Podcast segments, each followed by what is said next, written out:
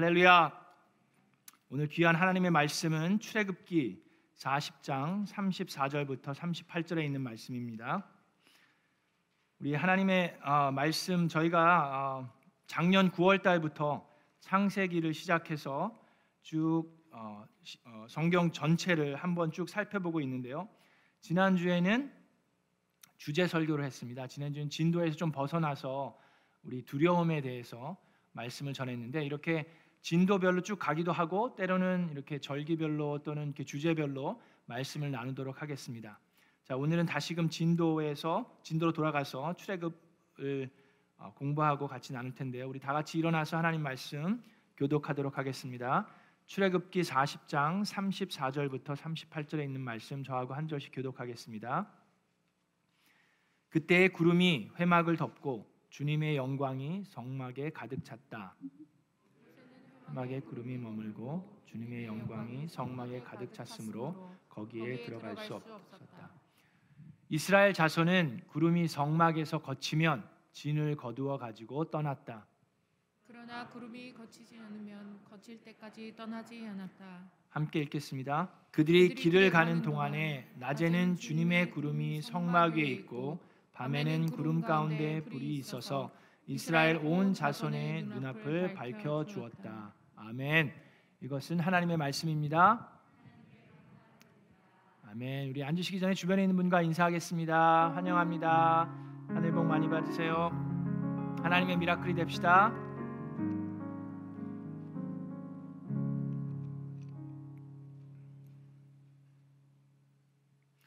자, 오늘 제목은 잊으셨습니까? 인데 뭘 잊었는지는 이제 말씀을 드리면서 아실 텐데 자, 오늘 본문 말씀인 출애굽기 40장 우리가 출애굽기를 오늘 이제 마무리 정리를 할 텐데 어, 성막에 대해서 오늘은 나누려고 합니다. 자, 여기도 보면 오늘 말씀에도 회막에 하나님의 영광이 가득 찼습니다. 그래서 구름이 머물면 하나님의 임재가 거기 있으면 하나님의 영광이 성막에 가득 찼으므로 모세도 거기에 들어갈 수가 없었다고 나옵니다. 자, 이 구약에서의 성막이 어떤 의미이고 하나님의 임재, 하나님의 거룩하심이 어떤 의미인지 오늘 좀 나누기를 원하고 배우기를 원합니다. 여러분 어, 성막에 관한 그 내용은요 출애굽기에만 13장에 걸쳐서 기록이 되어 있고 레위기에는 18장에 걸쳐서 나와 있습니다. 그리고 민수기에서도 13장에 걸쳐서 말씀하고 있고 신명, 신명기에서도 2장에 걸쳐서 언급하고 있기 때문에 그 내용이 아주 많이 기록되어 있습니다. 그만큼 이 성막은 하나님의 백성에게 아주 아주 중요합니다. 여러분 성막이 무엇입니까? 하나님이 그 거룩하신 창조주 하나님께서 임재하는 하나님의 집이라고 할 수 있습니다. 물론 하나님께서는 한 곳에 이렇게 딱 이렇게 한 곳에 붙들어 둘 수 있는 분이 아니죠. 하나님은 everywhere에 계십니다. 그럼에도 불구하고 하나님께서 인간들과 하나님의 사람들과 함께 하시기를 원하시고 그 마음을 나타내시며 하나님께서 그 임재하셔서 우리 인간의 왕으로서 다스리는 그 모습을 인간에게 사람들에게 보여주시기를 원하시는 것이 성막입니다. 그래서 어떻게 보면 성막은 하나님의 집이에요.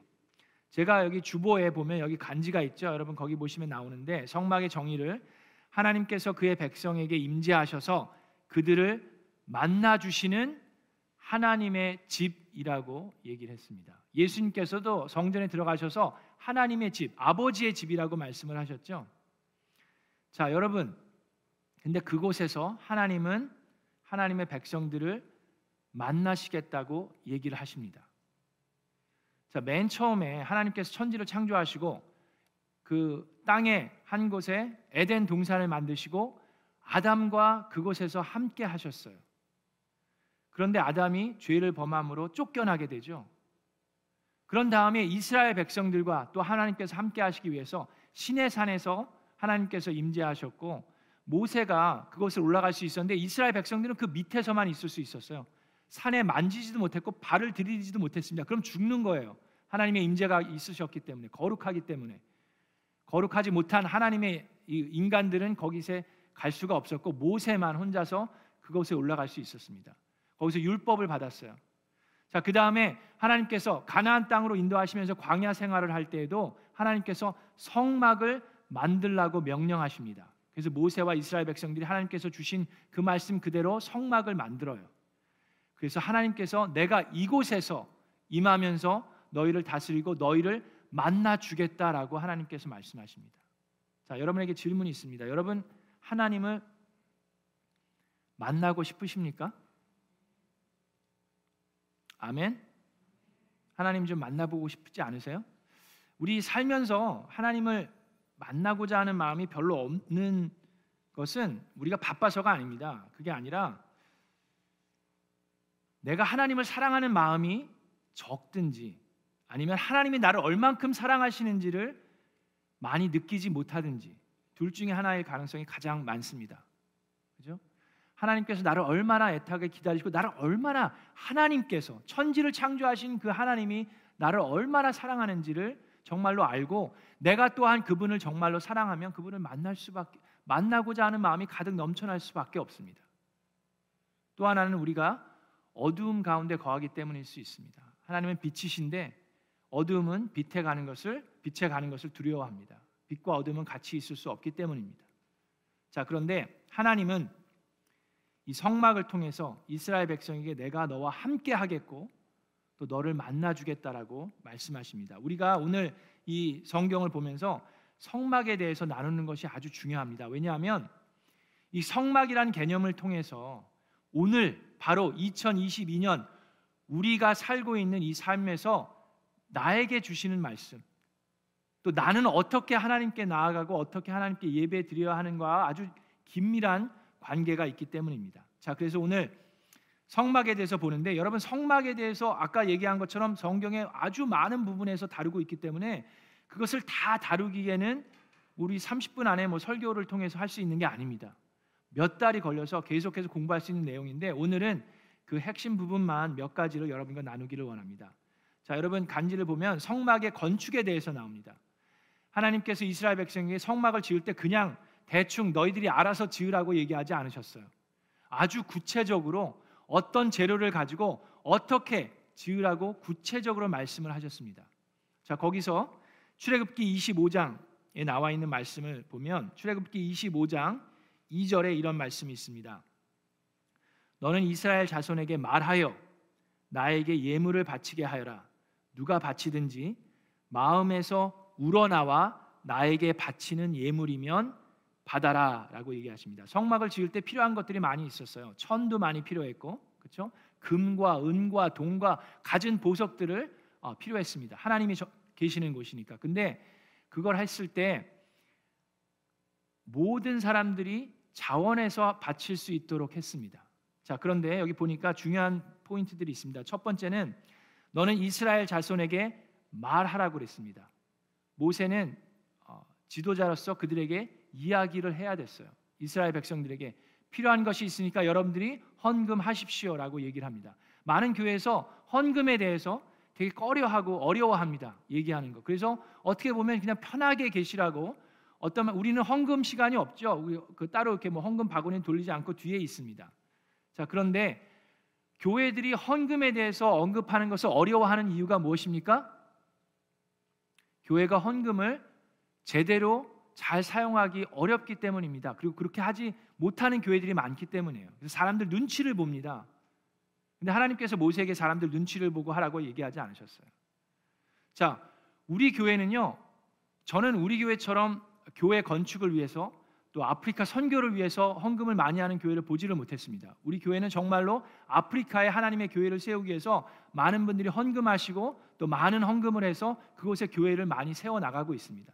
또 세워졌어요. 그래서 올해는 저도 우리 교회가 세우는 교회들 또 어떤 곳에 어떻게 세워지고 아프리카에 어떤 선교가 일어나고 있는지를 알아보기 위해서 저도 떠납니다. 그래서 2월 달에 이제 저도 우리 권사님과 집사님과 함께 선교를 떠나려고 계획하고 준비하고 있습니다. 그래서 여러분들 기도해 주시기를 바랍니다. 그리고 우리 교회도 마찬가지입니다. 우리 교회도 여러분 교회 생일이 이제 올해 창립 몇 주년인지 아세요? 50주년입니다. 우리 교회가 50년 됐어요. 이 건물이 50년 됐는지는 모르겠어요.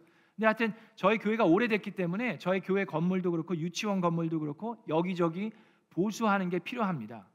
지금 여러분 아시는지 모르겠지만 저희 이제 정문 저기 보시는 저 문도 저희가 이제 보수하려고 해요. 저 보수가 필요하기 때문에 그래서 저기 들어오는 입구며 저기 바닥에 타일이며 저기 main entry 지금 저희가 저희 가운데를 거의 창고로 쓰다시피 하는데 저희도 깨끗하게 정리하고 새롭게 단정할 보수 공사를 하려고 합니다.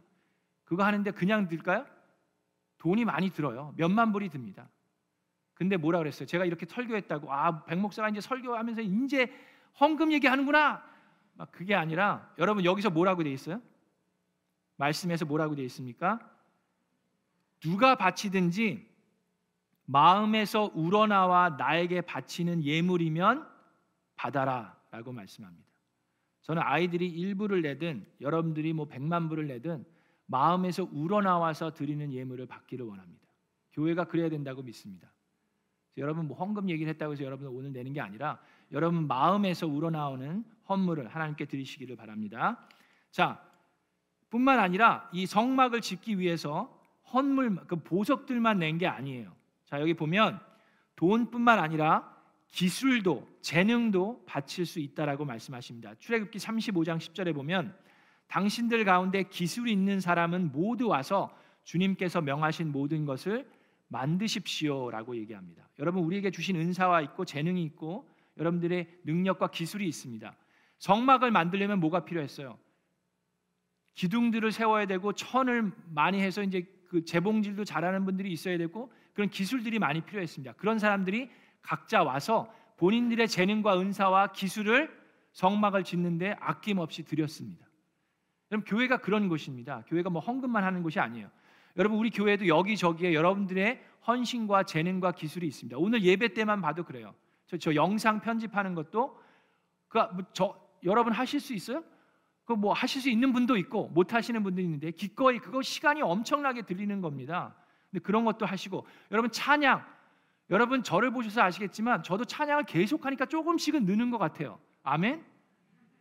여러분 근데 여러분들이 가지고 있는 음악에 대한 탤런트를 앞에 나와서 사람들 앞에 함께 하나님을 찬양하는 것 또한 우리의 재능 기부입니다. 여러분 드럼 아무나 칠 수 있습니까? 저 고등학교 때 드럼을 조금 쳤는데요. 근데 그거 갖고 안 되더라고요. 드럼이며 악기며 반주며 다 우리의 재능을 바치는 겁니다. 여러분 우리 이제 파송하게 된 우리 안타까운 마음을 김은구 목사님도요 여기저기에 본인의 재능과 그 기술을 헌물하셨어요. 지금 여러분 앞에 있는 헌신대 여러분 기도받기 원하시는 분들 이 헌신대도 직접 만드신 겁니다. 시간을 내서 본인이 배워가면서 만드신 거예요. 본당에 걸려 있는 그 저 십자가도 김은구 목사님께서 직접 만드셨어요. 2층 주블리 채플에 가면 우리 구철의 목사님이 만드신 십자가도 걸려 있습니다. 저도 십자가를 만들어야 되나 막 그런 게 있는데 저는 그쪽에 재능이 없어요. 그쪽에 기술이 없어가지고 예. 여러분들이 가지고 있는 재능과 기술을 하나님 앞에 드릴 수 있습니다. 기꺼이 하는 마음으로 돈만 내는 게 아니라 여러분들의 시간과 여러분들의 재능을 하나님께도 드릴 수 있다라고 하나님께서 말씀하시고 기뻐 받으신다라고 말씀하셨습니다. 자, 그게 성전의 건축이었어요. 자, 그 다음에 이 간제는 제물로 나오는데 제사라고 하는 게 더 맞습니다. 그러니까 제 물만 드리는 게 아니라 제사를 어떻게 드리는지에 대해서 하나님께서 말씀하고 계신데 자 그것에 있어서도 아, 그 전에 제가 사진을 하나 보여드릴게요. 저 준비된 게 있으면 성막이 어떻게 생겼는지 여러분 보신 분들도 많이 계실 텐데 성막의 이미지는 이렇게 광야 생활하면서 텐트를 진 거잖아요, 그죠? 저렇게 텐트를 지었고 바깥 뜰이 있습니다. 그리고 이제 뜰 안에 들어가면 이제 제, 제사를 지내기 위해서 보면 번제단이 있습니다. 저 가운데 이렇게 번제단이 있죠. 거기에서 이제 짐승을 잡아서 피를 흘리고 어, 피 흘림이 없이는 죄 용서가 없다고 히브리서에 나오는데 피 흘림을 통해서 저 번제단에 이렇게 네모나게 생겼는데 그 각 기둥에 그 제물의 피를 거기다 묻히고 또 그 제물을 그 양그 그 짐승을 잡아서 번제단에 태우면 그 태우는 향기가 하나님께 기쁨이 된다라고 나옵니다. 자, 그렇게 하는데 이 제물을 제사를 드릴 때 또 아무거나 드릴 수 있는 게 아니에요. 자, 민수기 28장 3절에 보면 1년 된 흠 없는 어릿 순양을 날마다 두 마리씩 날마다 바치는 번제로 바쳐라라고 말씀하십니다. 자, 여기에 중요한 것은 뭡니까? 아무 짐승이나 들이 갖고 오는 게 아니고요. 흠이 없는 양을 짐승을 가지고 와야 됐습니다. 왜 그렇습니까? 하나님께서는 거룩하신 분이에요. 완벽하신 분입니다. 그렇기 때문에 우리가 하나님께 드릴 때 그냥 아무거나 그냥 흠이 있는 것 이것저것 쓰다가 남은 거 쓸모 없는 것을 드리는 것이 절대 아닙니다. 그렇게 되면 하나님께서 그걸 받지 않으실 정도가 아니라 다 죽이셨어요. 흠이 없는 것을 드리는 것이 필요합니다. 자, 여러분, 교회에 우리가 하나님께 드린다고 가지고 오는 것들이 있는데 교회도 조심하지 않으면 마치 thrift store나 뭐 그렇게 될 수 있는 가능성도 있습니다. 뭐 여러분들이 그렇다는 게 아니라 많은 교회 보면 여기저기 쓰다가 버려야 되는 것들을 갖고 오는 사람들이 있어요. 그것이 뭐, 뭐 좋게 얘기하면 그것이 뭐 차일 수도 있어요. 차를 타다가 아 이제 새 차를 샀어요. 아 나 이제 새 차 샀어. 이제 헌차는 이거 어디다 아 그래 이거 그냥 교회에다 주지 뭐. 아니면 뭐 피아노든지 의자든지 소파든지 이거 처분하기 힘든데 아 목사님 교회에서 와서 갖고 가세요. 교회는 여러분들이 쓰다 남는 데를 모아다가 활용하는 데가 아닙니다. 하나님께서 제사를 받으실 때 어떤 것을 받습니까? 흠이 없는 것들만 받으셨어요. 그리고 기꺼이 우러나와서 드리는 것을 기쁜 마음으로 받았습니다. 그래서 교회에서 뭔가를 받을 때 도네이션을 받을 때도 마찬가지예요. 저는 그분들이 드리는 마음을 봅니다. 그분들이 어떤 마음으로 드리는지 아 불필요한 거 필요 없으니까 이제 좀 갖다 쓰세요가 아니라 감사한 마음으로 기뻐하는 마음으로 드리는 것인지 그 마음을 들여다보는 지혜가 필요합니다. 자, 그리고 재물 여기서 제사를 드릴 때는 어떻게 드렸습니까? 반복해서 드렸어요. 매일매일 드렸습니다. 한 번 드렸다고 해서 1년 가고 2년 가는 게 아니라 여기는 어떻게 했습니까? 매일 그것도 하루에 두 번씩 아침과 저녁으로 드렸습니다. 그런데 우리는 어떻습니까? 자, 우리가 매일 아침 저녁 뭐 예배를 드려야 된다 그 얘기가 아니라 매일매일 반복해서 흠이 없는 제물을 드렸어야 되는데 우리는 어떻습니까? 예수 그리스도께서 죽으시고 부활하심으로 그 제사, 그 제물, 그 흠이 없는 그것을 하나님의 아들인 예수께서 우리의 모든 죄를 위해서 once and for all 폐하셨어요. 그래서 우리는 거기에 자유할 수 있습니다. 더 이상의 피를 흘리지 않아도 돼요. 그것은 우리에게 주어주신 하나님의 은혜이고 축복입니다.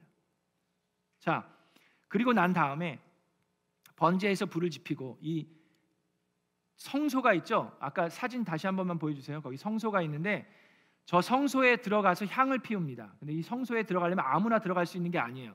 지금 저희 이제 위에 옷 덮개를 다 올려놔 가지고 지금 이제 안에를 보시라고 그렇게 해놓은 건데 옷 덮개로 접혀져 있고 그 안에는 아무나 들어갈 수가 없습니다. 제사장만 들어갈 수가 있어요. 근데 제사장도 그냥 들어갈 수 있는 게 아니라 그 성소 앞에 보면 물 두멍이 있죠. 저렇게 물을 담아 놓는 것이 있습니다. 그래서 제사장이 거기 들어가려면 예복을 입어야 되고 손과 발을 항상 씻고 들어가야 됐습니다. 그 외에도 여러 가지 것들이 있는데 그걸 다 하나씩 나누려면 너무 시간이 부족하기 때문에 몇 가지만 나누는데요. 자, 됐습니다. 저 물두멍에서 제사장은 손과 발을 매번 씻어야 됐습니다. 근데 여러분 우리가 뭐 손 씻는 거 너무 쉽죠. 그냥 뭐 싱크대 가서 화장실 가서 물을 씻으면 되는데 지금 저기는 어디예요? 광야예요. 그죠? 광야에는 물이 아주 흔한 곳이 아닙니다. 그렇죠? 흔치 않아요. 근데 물을 항상 거기에는 씻을 수 있는 물이 거기 항상 있어야만 됐어요. 물이 없으면 제사장이 들어갈 수가 없어요. 손과 발을 씻어야 되기 때문에. 근데 우리는 어떻습니까? 우리의 죄를 흠이 많은 우리 죄를 누가 씻어 주셨어요? 예수 그리스도께서 모두 다 씻어 주셨습니다. 할렐루야. 자, 근데 이 제사장들이 손과 발을 씻고 들어갈 뿐만 아니라 예복을 입어야 했습니다. 그리고 손과 발을 씻지 않으면 어떻게 돼요? 아침에 씻었다고 저녁에 안 씻고 들어가면은 출애굽기 30장 21절에 그들은 그들의 손과 발을 씻어야 죽지 않는다라고 얘기합니다. 이것은 그와 그의 자손이 대대로 지켜야 할 영원한 규례이다라고 얘기하셨어요. 씻지 않고 들어갔다가는 손만 씻고 발 안 씻고 들어갔다가는 어떻게 돼요? 죽어요. 자, 그 다음에 제사장은 예복을 입어야 했습니다. 그 예복에 관한 그 규정들이 아주 자세하게 나와 있는데 그걸 다 볼 수는 없지만 출애굽기 28장 2절에 이런 말씀이 있습니다. 너는 너의 형 아론이 입을 영화롭고 아름답게 보이는 거룩한 예복을 만들어라라고 얘기합니다. 그냥 예복도 하나님께서 정해 놓으신 규칙과 그 규율대로 어떤 그 재질을 사용해서 어떻게 만들라고 아주 구체적으로 나와 있습니다. 자, 근데 그 포인트는 뭐예요? 영화롭고 아름답게 보이는 거룩한 예복을 만들어 입게 했습니다. 그 당시에 옷은 사람의 신분을 상징했습니다. 하나님을 대면하는 제사장은 거기에 맞는 예복을 입고 들어가야만 했습니다. 그렇지 않으면 하나님을 만날 수가 없었어요. 자, 같은 스피릿 우리가 그 똑같은 예복을 입지는 않지만 우리가 하나님을 만날 때 어떠한 모습으로 나와야 합니까? 여러분 생각해 보세요. 여러분 여러분이 정말로 사랑해 사랑하는 사람, 우리 여러분 연애 시절을 뭐 그나마 우리가 기억할 수 있는 게 연애 시절이라고 생각할 수 있을 텐데 연애 시절 여러분 정말 가슴 생각만 해도 가슴 설레는 그그 사람을 만나기 위해서 나아갈 때 여러분 눈곱도 안 떼고 그냥 세수도 안 하고 화장도 안 하고 그냥 잠옷 입고 그냥 아, 이렇게 갖고 아, 나와 가지고 한다는 소리가 아, 내 마음은 알지? 그러고 나옵니까? 여러분? 그러면 여러분 결혼하기 힘들었겠죠? 너무 오래돼서 기억이 안 나나요? 어떻게 합니까? 목욕을 하고 향수를 바르고 머리를 다듬고 머리에도 좀 뭔가 좀 바르고 옷도 어떤 것을 입어요? 깨끗하고 제일 멋나는 옷을 입고 나오죠. 여러분 새벽 기도 때마다 제가 양복 입고 넥타이 매는 게 쉬운 줄 아십니까? 그 시간 꽤 오래 걸려요. 여기 와가지고 양복 갈아입는데 시간이 걸려요. 그래서 문 열어놓고 갔다가 옷 갈아입고 양복 넥타이 매고 다 하고 그리고 나 여러분 그냥 이래 보여도요 이게 이, 이게 그냥이 아닙니다, 여러분. 그 아세요? 신경을 좀 쓴 거예요. 이 미장원도 여기저기 골라다니면서 갑니다. 조금이라도 더 여러분들에게만 잘 보이려고 그러는 게 아니라 여러분들이 은혜를 받아야 될 거 아니에요. 하나님의 말씀을 듣는데. 근데 제가 눈곱도 안 하고 머리 이렇게 가지고 제 마음 아시죠? 그러고 그러고 있으면 그게 은혜가 됩니까? 여러분도 마찬가지예요. 하나님 하나님 전에 나올 때 가장 깨끗한 옷. 마음은 아시죠? 마음이 있으면 우리의 겉모습도 나와야 됩니다. 근데 여기 보면 이 제사장들의 예복에 대해서 나오는데요. 겉옷만 얘기한 게 아니라 속옷까지 얘기하십니다. 그리고 그 속옷에 대해서 자세히 얘기하시면서 하는 얘기가 그 속옷을 그대로 입지 않으면 죽는다고 말씀하셨어요. 겉만 보시는 게 아니라 하나님은 우리의 속마음도 보시는 줄로 믿습니다. 우리가 하나님 전에 나갈 때 하나님을 만나러 나갈 때 우리의 겉과 우리의 속이 정말 흠없는 마음으로 간절한 마음으로 사모하는 마음으로 나아가는 저와 여러분 되기를 주님의 이름으로 축원합니다. 자, 그 다음에 대제사장은 이제 저기 아까 성소가 보였죠. 성소에는 제사장들만 들어가서 이제 거기서 향을 피우고 그러는데 그 안에 지성소가 있습니다. 지성소에는 제사장도 못 들어가요. 대제사장만 들어가고 매번 들어가는 것도 아니라 1년에 한 번만 The Day of Atonement에만 들어갈 수가 있습니다. 들어가기 위해서 해야 되는 게 너무 많아요. 그 중에 뭐 다 얘기할 수는 없고 한 가지는 허리에 동아줄을 묶어가지고 제사장은 들어가고 제사장들은 뒤에서 그 불을 떨면서 그 줄을 잡고 있습니다. 제사, 대제사장이 그 지성소에 하나님이 계신 그 지성소에 들어갔다가 너무 거룩하신 하나님 앞에 조금이라도 흠이 있으면 죽으니까 대제사장이 죽으면 죽은 시체를 끌어내야 되는데 그냥 들어가서 데리고 올 수가 없잖아요. 들어가면 다 나도 죽는데. 그러니까 그 줄을 가지고 있다가 쓰러진 것 같으면 그 줄을 잡아당겨서 대제사장을 데리고 나와야 돼요. 그러한 마음으로 하나님을 대면했습니다. 하나님을 만날 수 있는 게 아무나 만날 수 있는 것이 아니었어요. 자, 그런데 그 성막에 대해서 여러분과 나누는데 그럼 오늘 저와 여러분에게 하시는 말씀은 뭡니까? 성막은 없어요. 그렇죠? 성전도 없습니다. 우리는 교회가 있습니다. 왜 그렇게 됐습니까? 예수 그리스도께서 이 땅에 오심으로 새로운 성전이 새로운 성막이 만들어집니다. 자, 요한복음 1장에 보시면 여러분 뭐라고 되어 있습니까? 요한복음 1장에 태초에 말씀이 계셨다라고 말씀하시죠. In the beginning was the word라고 얘기하십니다. 태초에 말씀이 계셨다. 그 말씀은 하나님과 계셨다. 함께 계셨다. 그 말씀은 하나님이셨다라고 얘기하시는데 14절에 보면 그 말씀은 육신이 되어 우리 가운데 사셨다라고 나옵니다. The word became flesh and made his dwelling among us라고 나오는데 자, 하나님께서 말씀하신 그 dwelling이라는 단어 사셨다 우리가 함께 사셨다라는 그 단어는요 그 원어로 보면 텐트를 치셨다라는 말씀입니다. 다시 말하면은 태버네클이 되셨다는 얘기예요. 하나님께서 우리와 우리가 계신 곳에 내려오셔서 우리와 성막을 만드셨다라는 겁니다. 예수님께서 텐트를 치시고 우리와 함께 하신다는 얘기예요. 예수님이 태버네클이 되셨다는 얘기입니다. 자, 그리고 나서 예수님께서 오셔서 하신 말씀이 뭡니까? 예수님께서 이 땅에 오셔서 성전에도 예수님이 들어가셨어요. 이것이 아버지의 집인데 근데 예수님께서 성전에 들어가셔서 하신 게 있는데 엄청나게 화를 내셨습니다. 예수님이 그렇게 화를 내신 적이 뭐 거의 없는데 화를 내신 정도가 아니라 노끈으로 채찍을 만들어 가지고 그래서 다 때려 부시고 성전을 다 뒤집어 엎고 내쫓으셨어요. 그러면서 하신 말씀이 뭡니까? 요한복음 2장 15절에 노끈으로 채찍을 만들어 양과 소와 함께 그들을 모두 성전에서 내쫓으시고 돈 바꾸어 주는 사람들의 돈을 쏟아버리시고 상을 둘러 엎으셨다. 그러면서 16절에 이렇게 말씀하십니다. 이것을 걷어 치워라.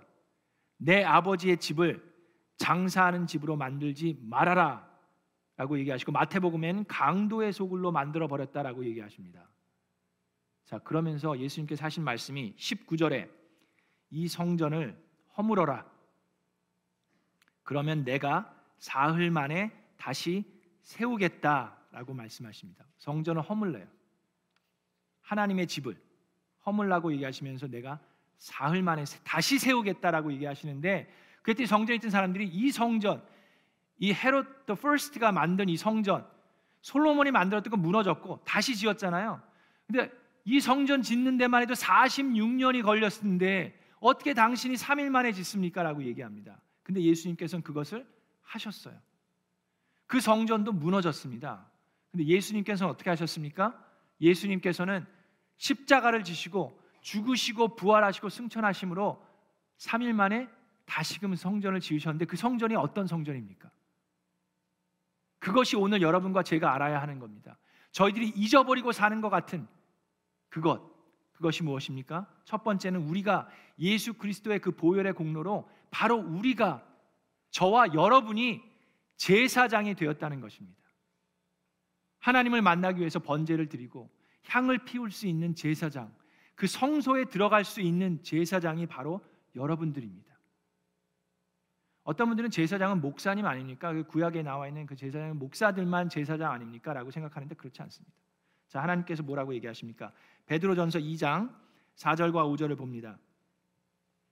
주님께 나아오십시오. 베드로가 어, 교회에 얘기합니다. 그는 사람들에게는 사람에게는 버림을 받으셨으나 하나님께는 택하심을 받아 살아있는 귀한 돌입니다. 돌인데 살아있는 돌이라고 말씀하시면서 5절에 살아있는 돌과 같은 존재로서 여러분도 집 짓는 데 사용되어 신령한 집이 됩니다.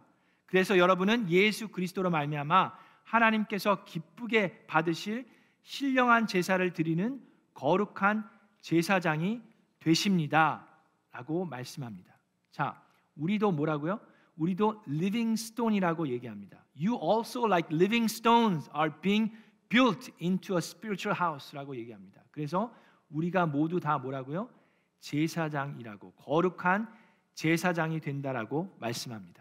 성령의 임하심으로 예수 그리스도의 승천하시고 성령님을 보내심으로 성령님을 받은 인치심을 받은 우리 모두는 다 하나님의 거룩한 living stone으로 교회를 세워가는 거룩한 제사장이 되셨습니다. 아멘. 목사만 뭐 선교사만이 아니라 여러분이 성령을 받음으로 거룩한 제사장이 되셨어요. 뿐만 아니라 고린도전서 3장에 또 놀라운 말씀이 있습니다. 그리스도인은 모두 다 하나님의 성전이 되었습니다. 고린도전서 3장 16절 17절에 여러분은 하나님의 성전이며 하나님의 성령이 여러분 안에 계시다는 것을 알지 못합니까? 기억하십니까? 잊어버리셨습니까? 다시금 상기시켜 주십니다. 그런데 누구든지 17절에 하나님의 성전을 파괴하면 하나님께서도 그 사람을 멸하실 것입니다. 하나님의 성전은 거룩합니다. 여러분은 하나님의 성전입니다. 자, 이거를 잘 이해하셔야 돼요. 하나님의 성전을 파괴하면이라고 그랬는데 하나님의 성전은 여러분 우리 자신뿐만 아니라 리빙스톤으로서 하나님의 교회를 세워갔기 때문에 그 성전은 바로 교회입니다. 교회라는 게 건물을 뭐 건물을 뭐 흐트러뜨리면 그게 아니라 바로 여러분들 지금 이 자리에 있는 온라인으로 함께 예배를 드리면 바로 여러분들이 교회이고 그 교회를 어떻게 하면요 파괴하면 그 교회를 흐트리고 어수선하게 분열시키고 파괴시키는 자는 하나님께서 가만두시지 않는다고 말씀하셨어요. 하나님께서 세우라고 한 거 그대로 지어진 그 성전도 나중에는 어떻게 됐습니까? 무너져 내렸어요. 왜 그렇습니까? 그것이 여러분과 제가 알아야 하는 오늘 반드시 기억해야 하는 말씀입니다. 왜 무너졌습니까? 여러분, 그리고 우리는 어떻게 살아야 합니까? 광야에서 아무것도 볼 곳이 없었어요. 그리고 성막을 만들어 놓고 그 구름 기둥 불 기둥을 보면서 하나님의 임재를 그들은 느끼고 거기에 매일같이 예배 드렸습니다. 그때는 그래도 좀 오래 갔어요. 그랬는데 가나안 땅에 들어가서 정착하고 의리의리한 성전을 짓습니다. 누가 봐도 놀랄 정도로 솔로몬이 그 많은 보화를 갖고 성전을 짓습니다. 근데 정착하면서 예루살렘에 도시를 세우고 살아가면서 어떻게 변해갑니까? 그 은혜에, 그 예배에, 그 성전에 사람들이 익숙해 가기 시작했습니다. 거기에 길들여졌어요. 그 거룩함과 그 놀라운 은혜에 익숙해지면서 그들의 마음이 점점 익숙해 가면서 은혜를 사모하는 마음, 설레는 마음, 두려워하는 마음이 줄어들기 시작했습니다. 그러면서 솔로몬도 나중에 가서는 우상을 섬기는 일을 범하고 성전은 하나님께서 무너뜨리셨습니다. 예루살렘에 오랜 세월 바벨론 70년이 지난 다음에 또 와서 또 다시금 성전을 짓는 것 그 또한 무너지게 됩니다. 그 예루살렘에 여러분 저와 여러분이 목숨을 걸고 기억해야 하는 것이 있습니다. 예수 그리스도의 보혈로 우리는 제사장이 되었습니다. 성전이 되었어요. 혹시라도 저와 여러분 그 은혜에 익숙해져 가지 않습니까? 너무 길들여져 있지 않습니까?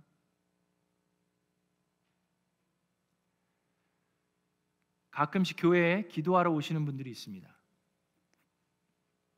한 청년이 지난주에도 와서 본당에 문을 좀 열어달라고 그러고 와서 이곳에 앉아서 찬양을 틀어놓고 기도했습니다. 눈물을 흘리며 기도를 하는데 너무 외로워서 갈 데가 없고 만날 사람이 없어서 혼자 있는 것이 너무나도 힘들어서 생각난 곳이 교회라고 해서 교회에 와서 하나님께 기도했습니다. 여러분 그런 때 기억나십니까? 여러분 어떠한 마음으로 오늘 주일 예배에 참여하셨습니까? 말씀 준비하면서 저 너무 힘들었어요. 저야말로 길들여져 있는 사람이라는 생각이 들었습니다. 여러분 이 시간 기도하기 전에 예레미야 2장 1절부터 8절에 있는 말씀을 여러분들에게 읽어 드리기 원합니다. 근데 여러분 이거 말씀을 받으시면서 잘 새겨 들으시기 바랍니다. 예레미야서에 이런 말씀이 있습니다. 주께서 또 나에게 말씀하셨다. 너는 가서 예루살렘 사람들이 들을 수 있게 이렇게 외쳐라. 나 주가 말한다. 네가 젊은 시절에 얼마나 나에게 성실하였는지, 네가 신부 시절에 얼마나 나를 사랑하였는지, 저 광야에서 씨를 뿌리지 못하는 저 땅에서 네가 어떻게 나를 따랐는지 내가 잘 기억하고 있다. 이스라엘은 나 주에게 거룩하게 구별된 나의 수확 중 첫 열매다. 누구든지 그것을 가져다 먹으면 벌을 받고 재앙을 만난다. 나 주의 말이다. 나의 첫 열매이기 때문에 그렇다. 누구도 너를 함부로 대할 수 없다. 야곱의 백성아, 이스라엘 백성의 모든 가족아, 너희는 주님의 말씀을 들어라. 나 주가 말한다. 너희의 조상이 나에게서 무슨 허물을 발견하였기에 도대체 너의 조상들이 나에게 무슨 허물을 발견하였기에 나에게서 멀리 떠나가서 헛된 우상을 쫓아다니며 자신들을 허무하게 자신들도 허무하게 되었느냐?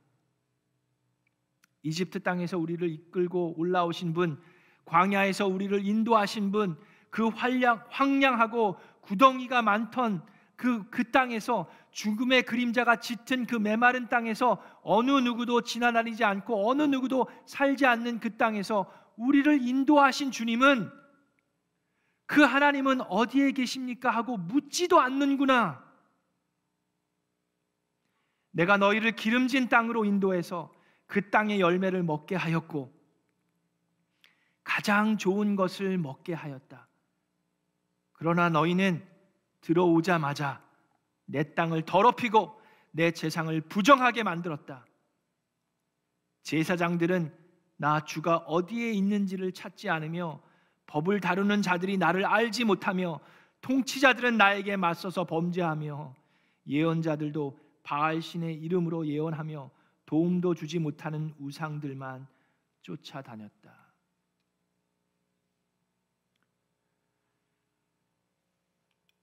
여러분 두렵고 떨리는 마음으로 기도하기 바랍니다.